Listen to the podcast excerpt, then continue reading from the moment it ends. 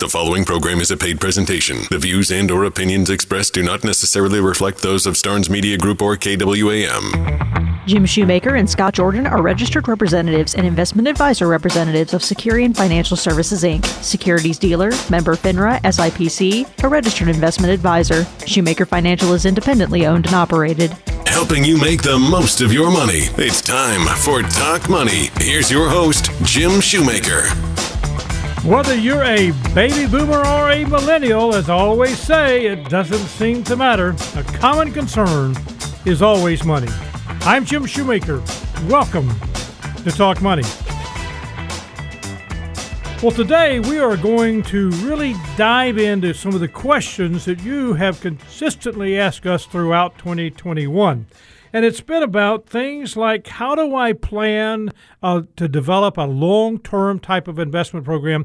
The media rides me up and down. It goes, should I have done this, should I have done that? So I have with me Scott Jordan, and we're going to walk through some principles of long-term investing. Long-term, write that down. That's important. It's critical to understand that if you're going to be an investor, it's better to think from a perspective of being a long-term investor. But the second part of the program, we're going to talk about managing the managers. Managing the managers is really one of the most difficult things you do because managers change, philosophies change. They get sometimes caught up in what the media is also saying to them. So we've got to have some criteria. We're going to give you some specific criteria about finding out how to manage the managers. You can find the show, as I always say, on Apple Podcasts, Spotify, or wherever you listen to podcasts.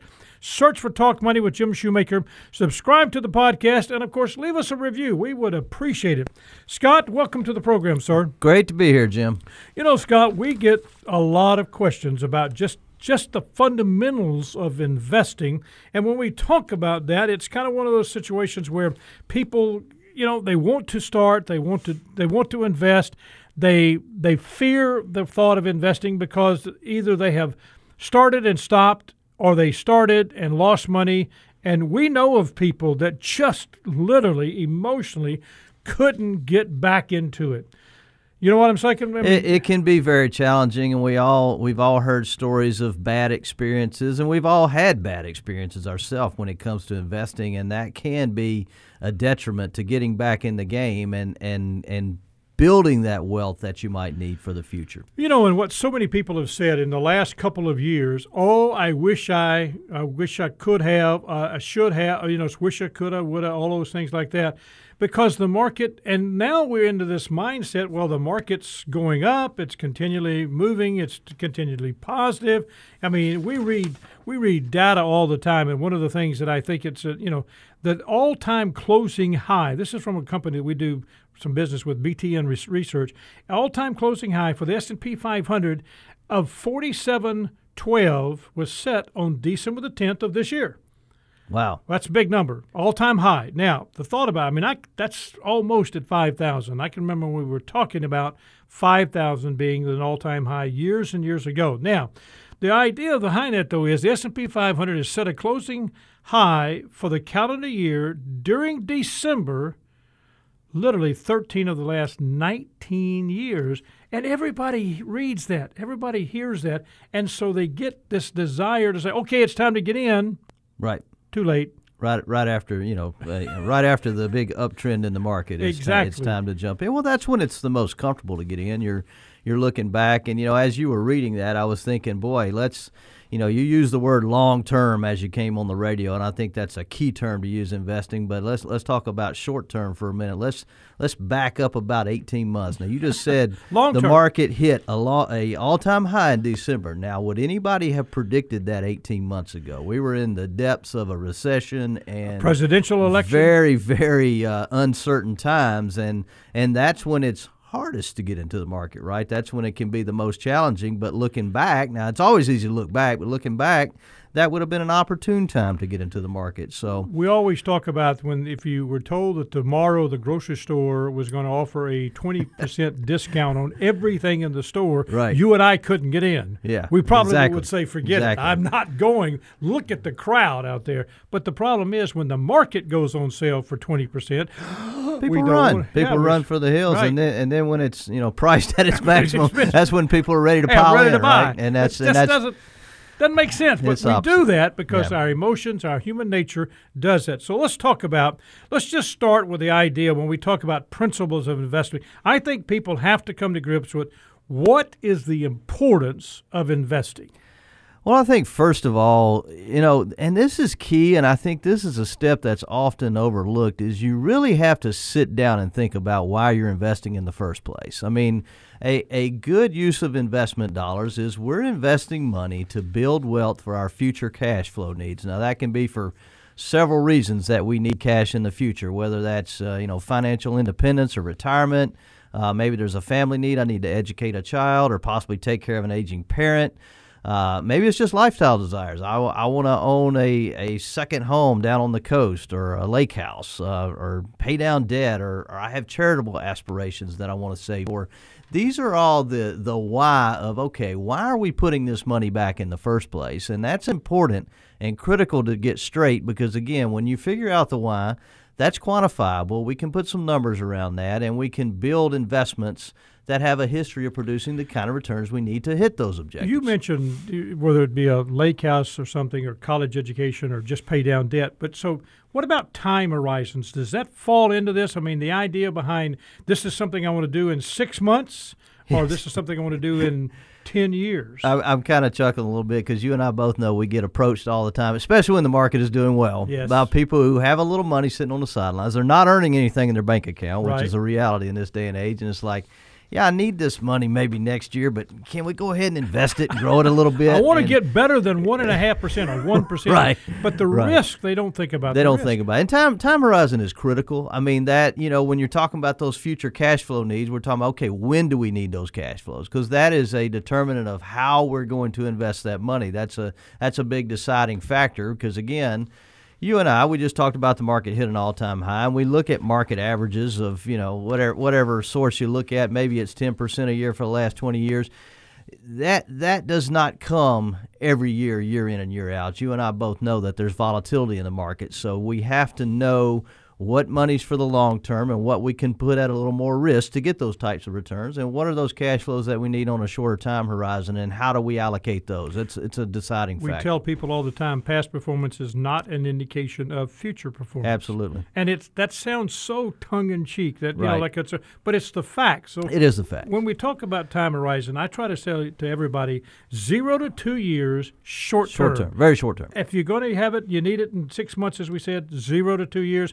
That literally takes it somewhat the risk off the table. It does, and as you know, risk-off investments right now aren't paying a whole lot. We're at a time period where the 10-year Treasury, now that wouldn't qualify as short-term. Right. That's a 10-year Treasury is paying 1.5%. Yeah. So, you get down in the 2 year, 1 year, you're at 0.5% or something. So you're not getting a lot of return on that, but you have to know that, if I need the money in that shorter time period, I can't put it at a lot of risk. We had a church that wanted us to do some investing. They had sold some property, and literally, as we listened to them, we kept backing the risk down until they realized, just go put it into the bank. And then they finally opened up and said, we'll take a little more risk. And they looked at that risk from being 3 to 5 years, somewhere in that midterm, 3 to 7 years. That opens up some more options, a lot more options. But still a fairly short time period. Risk but not as much. We can add a little more risk. And that can be a scary word to some people, but that, there's no shortcutting the process. The way to get higher returns is to put your assets at a little more risk, but it's also about understanding that risk, understanding the risk you're taking, and taking the proper measures to try to mitigate that risk as much as possible. That's so critical. And then after you get past the 7 year period, it's long term, anything longer than 7, 8, 9, 10 years, long term risk then allows that volatility to take place. And that just says, okay, there's going to be the ups and there's going to be the downs. Going to happen. Long term's going to take care of that. Plan for it. It's going to happen. Absolutely. So, that's a good point, Jim, because so many people get caught up in that short-term volatility. Again, we're separating this money into buckets of short-term, mid-term, long-term, and that long-term bucket is going to be exposed to more risk, but you don't need that. You don't need those cash flows till down the road. So the short-term gyrations in the market shouldn't bother you as much. Now, it's hard not to let that bother you, but Emotions. Right. Emotions. Right. Absolutely. Well, speaking of emotions, one of the things we're hearing a lot about is inflation. When we come back, when we talk about principles of investing, knowing and understanding something of the effect of what happens with inflation. I think that's critical for us. What do we do with it? And that's the subject I want us to dive in, helping everybody understand, is inflation as bad or good? That's a big deal. Stay with us. I'm Jim Shoemaker. This is Talk Money.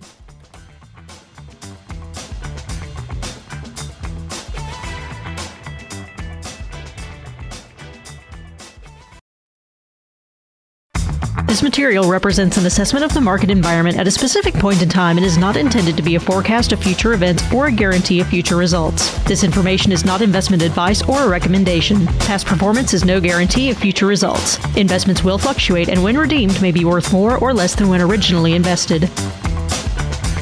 Welcome back. I'm Jim Shoemaker. You're listening to KWAM, the Mighty 990. FM 107.9 and AM 990. I understand the tower is down on the FM station, but you can, of course, listen to us on the live stream, and you know to do that. Now, we have a copy of a PDF that we want to provide for you. It's called 7 Principles of Long-Term Investing. It's kind of something about what Scott's talking about, how we're going through this, but it's a written document, 7 Principles of Long-Term Investing. Go to Shoemaker Financial Facebook page, search for the document in our post. It's absolutely free. I mean, it will help you understand, and just by reading it over a couple of times, maybe you'll begin to learn and understand some of these things when we call principles of long-term investing. Scott, before the break, we talked about the big topic that a lot of people are very concerned about, which I think is legitimate, but how do we manage a portfolio if investing in something that seems to be so... I hate to say this, but when we talk about inflation, it's the subject, and it's, can I avoid it? And the answer is no, you can't. But what do you do with your portfolio? Well, I think, we are finally, you and I both know that we've been in a pretty low inflation environment for the last decade, and we really it hasn't been as much of a problem recently. But you might be old enough to remember. We won't go into how old that is, but you may be old enough to remember. We got to stop. Claire, somehow we got to edit some of these comments about age for some reason. I mean, somehow. Okay. No, but in all seriousness, you remember the inflation of the 70s and early 80s, and we are seeing numbers recently that rival some of those early 80 numbers. We're looking at an year-over-year inflation number that might clock in around 6.8%. And we really just haven't had to deal with that recently. But when we're designing a portfolio, we're going to keep that into consideration because the long-term inflation rate has averaged, now this is long-term, has averaged around 3%. Again, we haven't seen that recently, but that's a long-term number. And when you're making plans for those future cash flow needs, you have to take that inflation number into consideration because it's going to take more money to buy those same goods and services 20 years from now than it does today. That's just a common fact. I mean, even low inflation like 3% can erode almost half of the purchasing power of money over 20 years. That's amazing to think about that. 20 years and literally almost half of it. So I think people have to understand their investment strategy should keep, be aware of this creeping influence of rising prices, and they need to be looking at that as putting money to work. Absolutely. And not hiding it in the back door. I mean, we say this all the time. In an inflationary economy, you almost have to have exposure to risk assets in order to meet your goals in the future. You're going to need that growth to outpace that inflation. Always very, very important. Sometimes we'll talk about this later with more about the emotions when you get specifically into some of the principles of long-term investing. But I know people have to understand and have to be aware and be sensitive. Sometimes there's going to be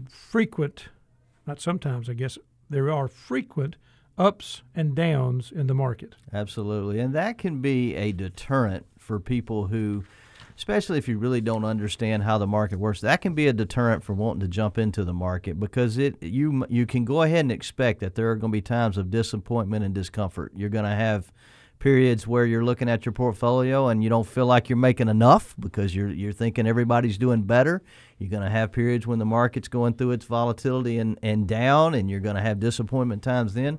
You have to prepare yourself that that's part of it. Now, you know, we were looking at some numbers earlier that are pretty amazing, that over the last 70 years, the stocks have risen 1,100-fold. So let me put that in numbers for you. That's a $1,000 investment made in 1940 would be worth over $1 million today. Mm. Now, that's pretty amazing. That's amazing. Now, that's a long compounding time horizon. And past performance is not an indication. And past performance, yeah, let's say that one more time. We don't know the future, but, you know, looking back, and you kind of have to think about all that's gone on during that 70 years. You know, you had... You know, World War II, you had the Cuban Missile Crisis, you had the oil embargo of the 70s and hyperinflation, and the market has survived all that and to continue to grow. Now, there have been short-term discomfort during all that, but, you know, the patient investor gets rewarded. Patient investor gets rewarded, and managing your emotions is just as important as managing your assets. And we're probably even more important. Exactly. We're going to talk about managing the managers in a few minutes, but principles, let's just go through these. In the remaining time, we've got some very basic principles of investing. That's critical. Start with what you consider to be the most important. Well, I think it's just getting started. I mean, that's an obvious first step is to get started. You know, if you have the ability to take advantage of a retirement plan at work, like a 401k plan, especially if there's a matching contribution involved with that, get started, get going, get investing. You know, just that is a forced discipline that, you know, every time you get paid, money's going into your long-term investment account, and that helps you take advantage of something we talk about a lot, dollar cost averaging, and that's just continually on a regular basis putting money in the market. And again, when the market's down, you're buying more shares at a lower cost, and over time that can lower your average cost of shares. So it's important to, A, make the choice, get started. If you don't have a retirement plan at work, you can still get started investing and know that you're going to need money in the future and you need to start planning for that. You know, Scott, I think when we talk about getting started, it may be getting restarted. I mean, it can be. Because so many people, just think about this, from the volatility and the emotions. Day after Thanksgiving, we see the market just go crazy. Yeah. And yet, December the 10th, we're at an all-time high. That's the way the market works, and yet we allow this emotional upheaval goes on, the media. And so whether you're just now getting started, 25, 30, 35, or you need to restart. Right. And you and I have counseled many people that had to get back restarted after our last crisis and after some of the turns we've seen. What's the old saying? The best time to plant an oak tree is 25 years ago or today. I mean, that is so true. You know, it's sure you can look back and go, man, I wish I'd have started when I was 25. But wherever you are in the process, get going, get started, and stay disciplined. What's another one of those things? I know you talk about taking appropriate, that's a key word, risk. Appropriate risk, yeah.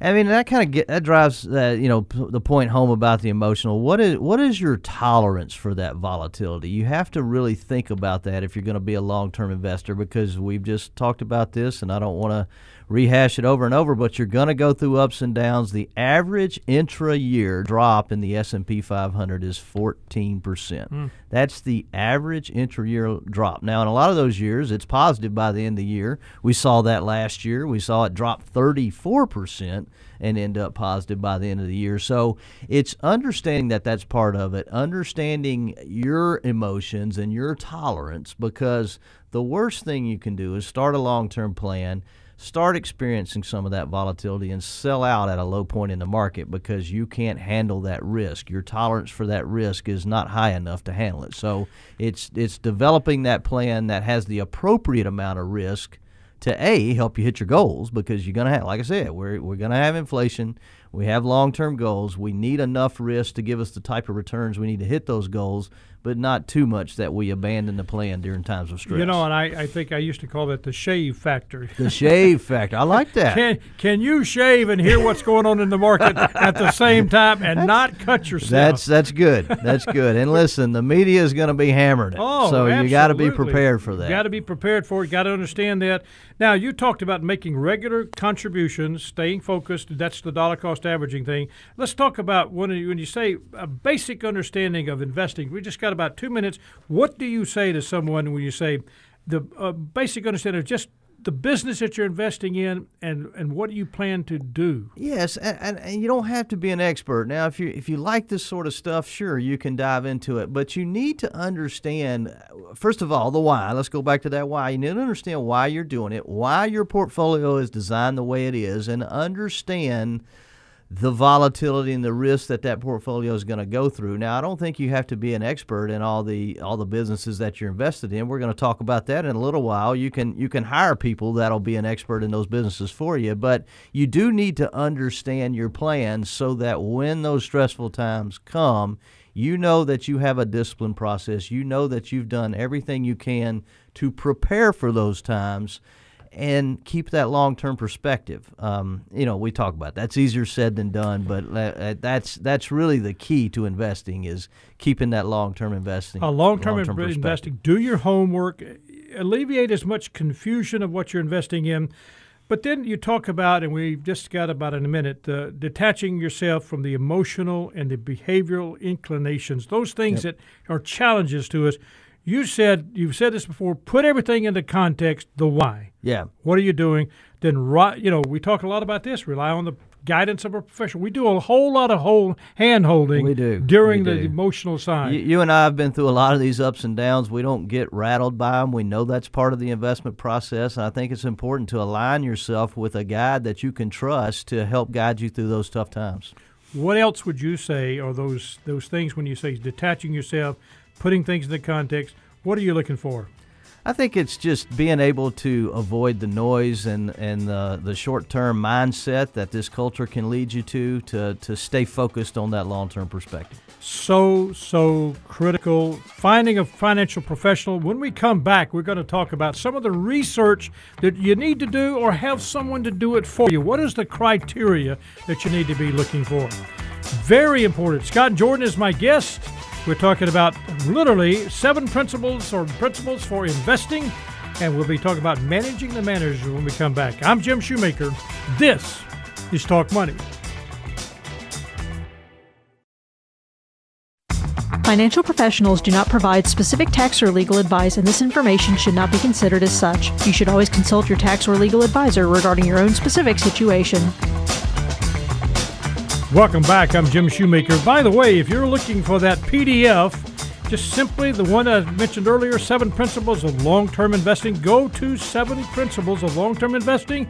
Go to our Shoemaker Financial Facebook page. Search for the document. It's in our post. It's absolutely free.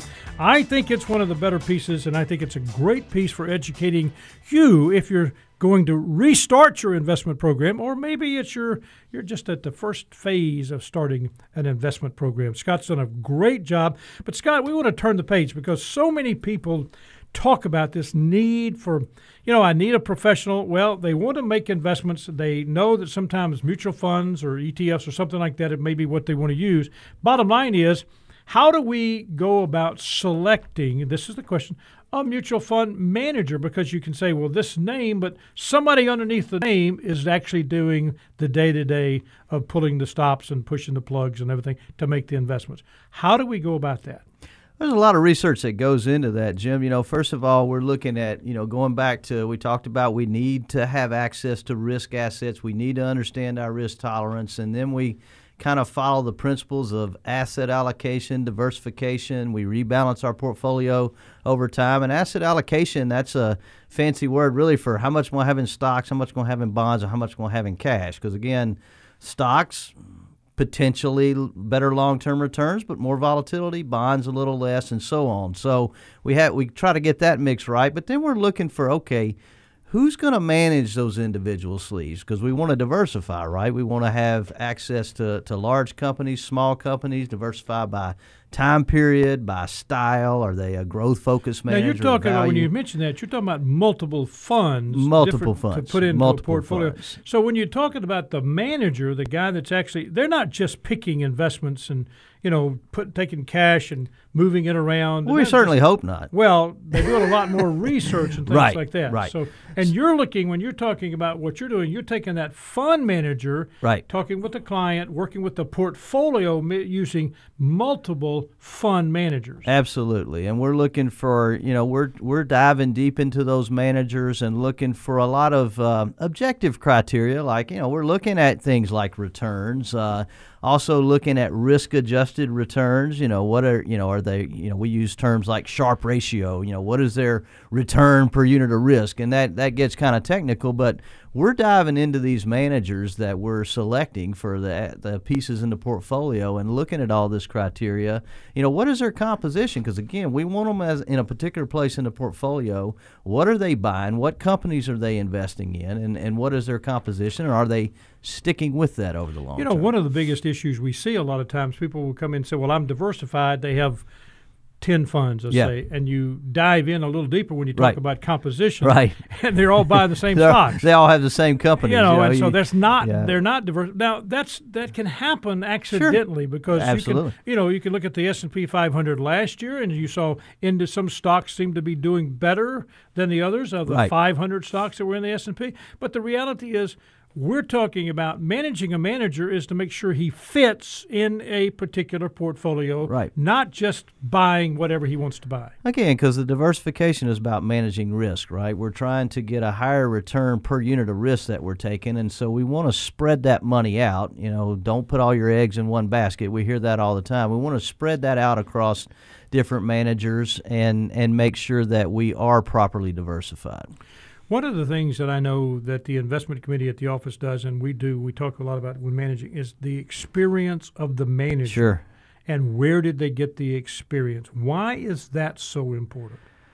Well, because, you know, you want a manager that's been doing this a while. Anybody can have a good short-term track record, and they can even get lucky and do that. But we look at how long a manager's been doing what they're doing. We sit down and talk with these managers on a regular basis. We're looking at experience. We want to hear not only how long have they been doing that, but how, you know, what have they been doing in that experience? Where did they get that experience?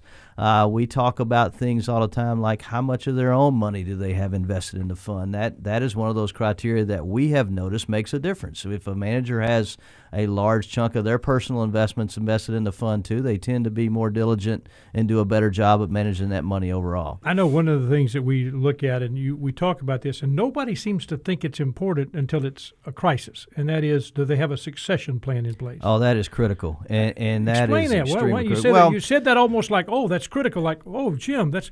But people don't think about that. Well, when you're using a manager that has a long-term strategy in place, it can take time for that strategy to play out. And it's important to know, okay, let's say something happens, whatever reason, and that manager doesn't show up for work that day. He's either decided to take another job or something bad has happened or whatever, but they're not there.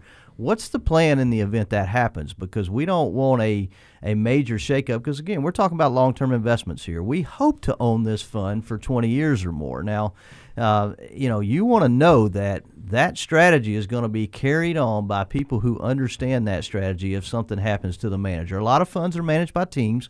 We like that approach, but there are great managers out there that we use, and we want to make sure that they're building a succession plan in the event something happens to them. That is so critical. If you just tuned in, my guest is Scott Jordan. We're talking about managing the managers and how important that is, whether it's the reality of a takeover plan if something happens. You can be, believe me, a lot of people begin to jockey for positions. So is there a true strategy for the transition if something were to happen, a realistic succession plan? And then where's the experience? You want to find all these things out. Again, I want to remind you, we have a PDF that's available for you. If you would like to pick up that PDF, just simply go to the Facebook page, Shoemaker Financial Facebook page. It's called 7 Principles of Long-Term Investing. Just, it's absolutely free. To find our show on Apple Podcasts or Spotify or wherever you listen to podcasts, we'd love for you to do that. Simply search for Talk Money with Jim Shoemaker and subscribe to our podcast. Leave us a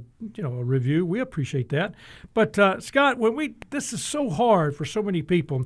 Managing managers is it never ends because they're constantly. We have to watch to make sure that they've got a recognizable strategy and they're sticking to it. They're not just going out crazy, chasing sometimes a return. You know, that became a reality last year during the pandemic and the downturn. We were able to, because they weren't traveling as much and we weren't traveling as much, we spent a lot of time with our managers and we really got to see how they were reacting in stressful times and whether they were sticking with their strategy or abandoning their strategy, kind of making knee-jerk moves. But it was a very interesting time to get to really sit down and talk to the managers. And, you know, it can be time-consuming. It takes time to sit down with these managers and understand and know what you're looking for in a good portfolio manager. You mentioned earlier when we were talking about investing, having the ability to dive in and get some education on what you're investing in. One of the things we're most impressed with and what we look at as some of the criteria is how much the manager is doing that. And we have a couple of managers that really do a very good job of really knowing that particular company they're investing in. I think our listeners need to hear that and understand that. And I think that's important. That's where a good analyst team and a good bench of analysts can help as well. But, you know, when you're buying a fund, if it's a stock fund, you're buying ownership in individual companies. If it's a bond fund, you're buying the debt of those companies, and you really need somebody that is going out, talking to these management teams, spending the time doing that, what we call bottom-up research, looking at it company by company, and make sure they like what they see. I love to hear the stories of the managers and how they go out and visit the companies.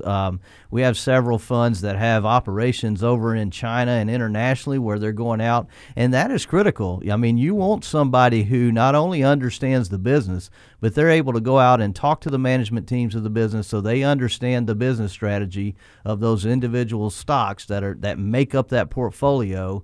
And over the long term, we've just seen that can add a lot of value to your investment success. And they'd spend an enormous amount of time to find out the personalities of the companies, of the leadership that they're investing in. Something a small investor has no ability whatsoever. No ability or time. And, you know, sometimes they even get seats on the board, but a lot of times these analysts, they understand the company sometimes better than the management teams, especially if there's been a change in management. They'll actually reach out to some of these analysts to get perspective of long-term history of the company and things. So these guys really dig in there and know their business. And that's something it's almost impossible.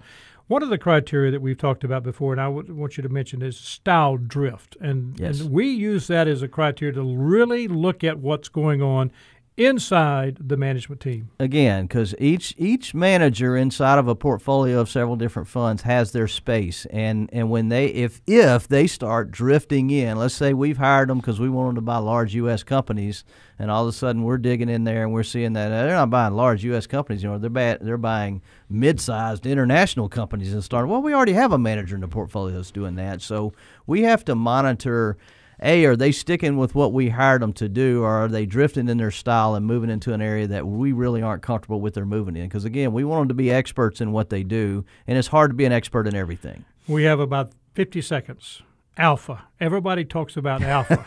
That mysterious word. Mystique word, alpha, and the reality that it is a criteria. What is it? It is. It's basically, in simple term, alpha is that extra return that a manager is getting above the benchmark return. So it takes into factor risk, too. It's not like they can just get extra return by taking more risk, but it's just basically a measurement of how well that manager is doing in running their investment strategy. It's how much return they're getting over a benchmark.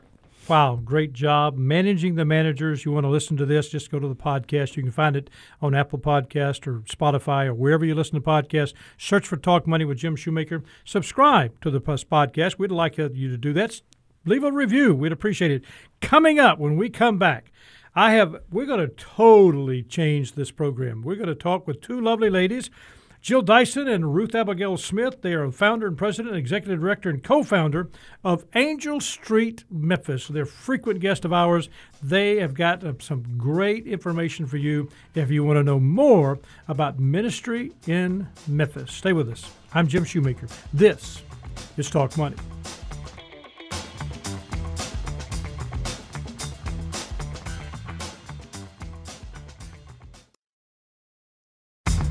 Neither Shoemaker Financial nor Securian Financial Services are affiliated with Jill Dyson, Ruth Abigail Smith, or Angel Street Memphis. The views and opinions expressed are those of Jill Dyson and Ruth Abigail Smith only and have not been presented on behalf of or endorsed by Securian Financial Services, Inc. or Shoemaker Financial. Welcome back. I'm Jim Shoemaker. You're listening to Talk Money. This is KWAM, the mighty 990. And I am privileged to have two absolutely lovely people here. They are the leaders, the Jill Dyson, Executive Director and Founder, and Ruth Abigail Smith, Executive Director and Co-Founder of Angel Street Memphis. If you have not heard about or know anything about Angel Street, you're about to get an earful because these ladies are committed. They're exciting. They've got wonderful smiles. They dress up the studio. Scott, sorry, partner. You know, you and I just were along for the ride. If it's true, it's just true. It's just true. It's nothing you can do about it. That's right. All right. I'm going to start with you, Jill. And, you know, let's talk about just literally what If you were and I just met for the first time, what would you tell me about Angel Street Memphis? Well, I would tell you that we are a music program for girls in areas with limited access to the arts, and we mentor using music as our vehicle to engage youth in North Memphis specifically, where we have been situated for 9 years now, and that's what we do. Ruth Abigail, when she says limited access, that shocks me. I mean, I'm thinking limited access, and I know what that means, but I'm thinking that literally our listeners don't know what that means when we say limited access. Explain that. Yeah, so there are some areas of our city that just don't have the access to certain things, period, that a lot of other places do. And so we want to be able to find those places and make things accessible that are beneficial to young people and their lives, their growth, their maturity, and really help them. But it's not something you have to reach for. It's something you can get out your back door. And so music is one of those major things, particularly looking at at where the education system is over the last 20 years or so. The arts have been kind of taken out of the school, sometimes being brought back in gradually, but there's still a lack there specifically. And then specifically for young ladies, that focus of young ladies and the arts is not as prevalent in particular areas. And it's because they're not encouraged in that area? Is it because they're, I mean, when you say not focused, I mean, I can understand that because there's so, sports is really kind of taken over. And I, you know, I'm not knocking sports. I'm saying that's great. But some people are just not made to be sports people. They're more artsy. They're more gifted in that area. Yes, I can speak for myself. I was a product of the arts growing up, and that was my outlet for creativity and for, you know, honing in on my craft and building confidence in who I was. So we value that as an artistic staff, as all being both mentored by healthy adults in our lives, but also having access to the arts that created our. You said it, confidence. I want to read the identity purpose of Angel Street. Listen, folks, this is critical. Listen to what I'm about to say. We seek to empower young women to understand their value, discover their purpose, and become creative leaders. That's right. I can't say it any better. I could stop the program. Mic drop. Done. No, you know, this is serious stuff, guys. I mean, because we have a tendency to kind of push away and focus, and this is a group of people that literally got lost in the corner someplace 9 years ago. Angel Street came out of your heart, a desire, a need, and I think, I mean, Jill, this is critical. I mean, tell us really 9 years ago, what have you seen the impact has been in the areas you work and the city? Well, we've seen it in many ways. We've seen leadership and a lot of our participants who've graduated, but I think you started with the fundamental piece, which is so important that a lot of us take for granted, is just really investing their understanding of their value and their worth as children of God, as women in today's world, as leaders. Being female leaders. So we start there, and we really try to cultivate an understanding of who they are, and that's the centerpiece. Well, I think, you know, I tell my girls, and we told them while they were kids, they're you know, created, they're fearfully and wonderfully made, and you know, when you don't hear that a lot, you can, the world can tell you everything but that. Absolutely. I just recently my wife was in talking with a 60-year-old lady that was anything but that, and she was struggling with things of her past. And you think about it, and just take a young girl, and they get into that situation, and that's so difficult. Ruth Abigail, I got to ask you the question: has the way that you relate to these young people today changed as a result of this COVID? You know, COVID, everything, you know, unprecedented. I mean, that's the thing. But how do you see that this beginning to shape where you're going forward? And what changes have you had to make? That is a great question.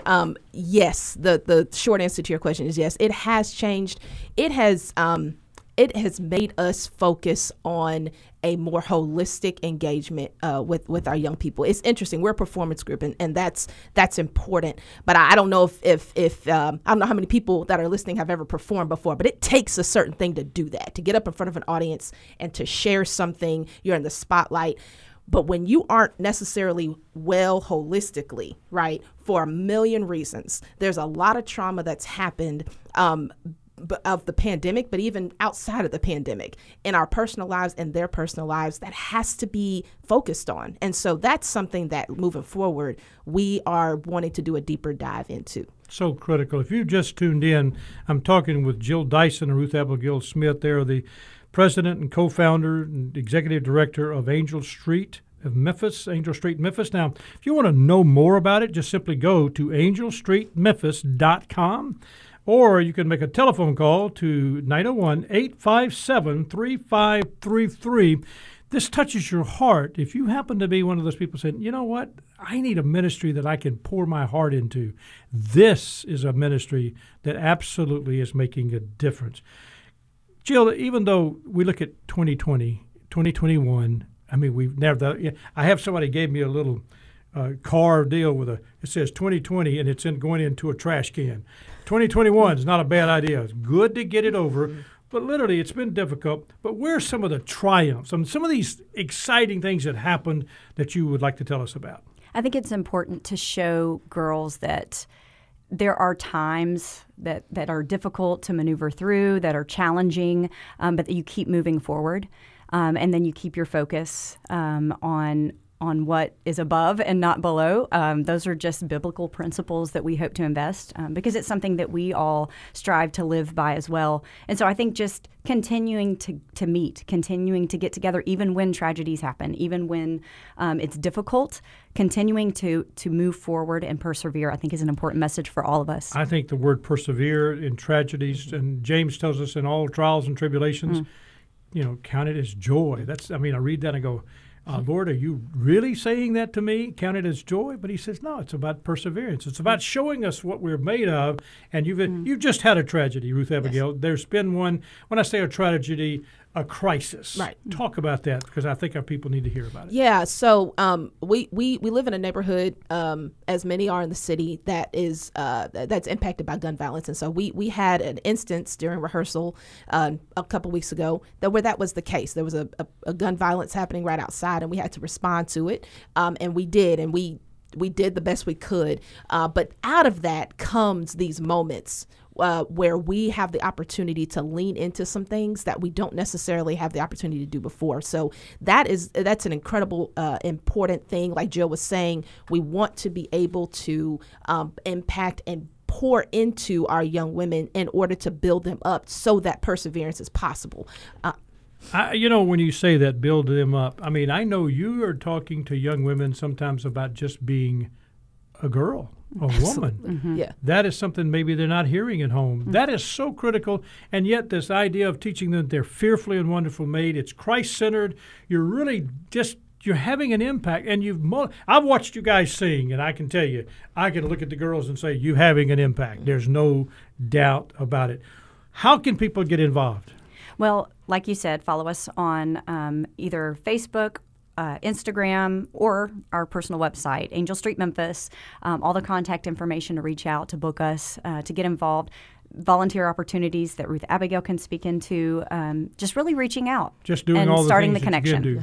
That's right. And we always love for people to come and see what we do. So please reach out. We'd love for you to visit, particularly in the coming of the new year. We'd love to see you come out to our performances. All right. Speaking of the new year, yes. What's happening in 2022? Yes. So in 2022, we are we'll be out. We'll be performing. We'll be doing a couple of new things that we're excited about.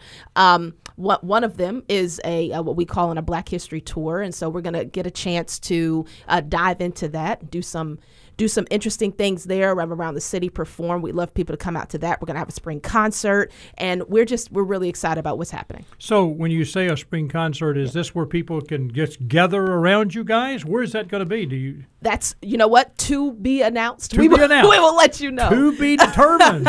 We will definitely be posting all about it. So a good way to find out is just to follow us. The key is that this is a ministry, and I just need everybody listening to know that if you want to have a real critical part, this is a ministry that's having an impact with young ladies that are not getting that. And I want to make sure that is important. Thank you guys for being here. Thank you so much again for having us. You know, the telephone number for these guys is 857-3533. It is AngelStreetMemphis.com.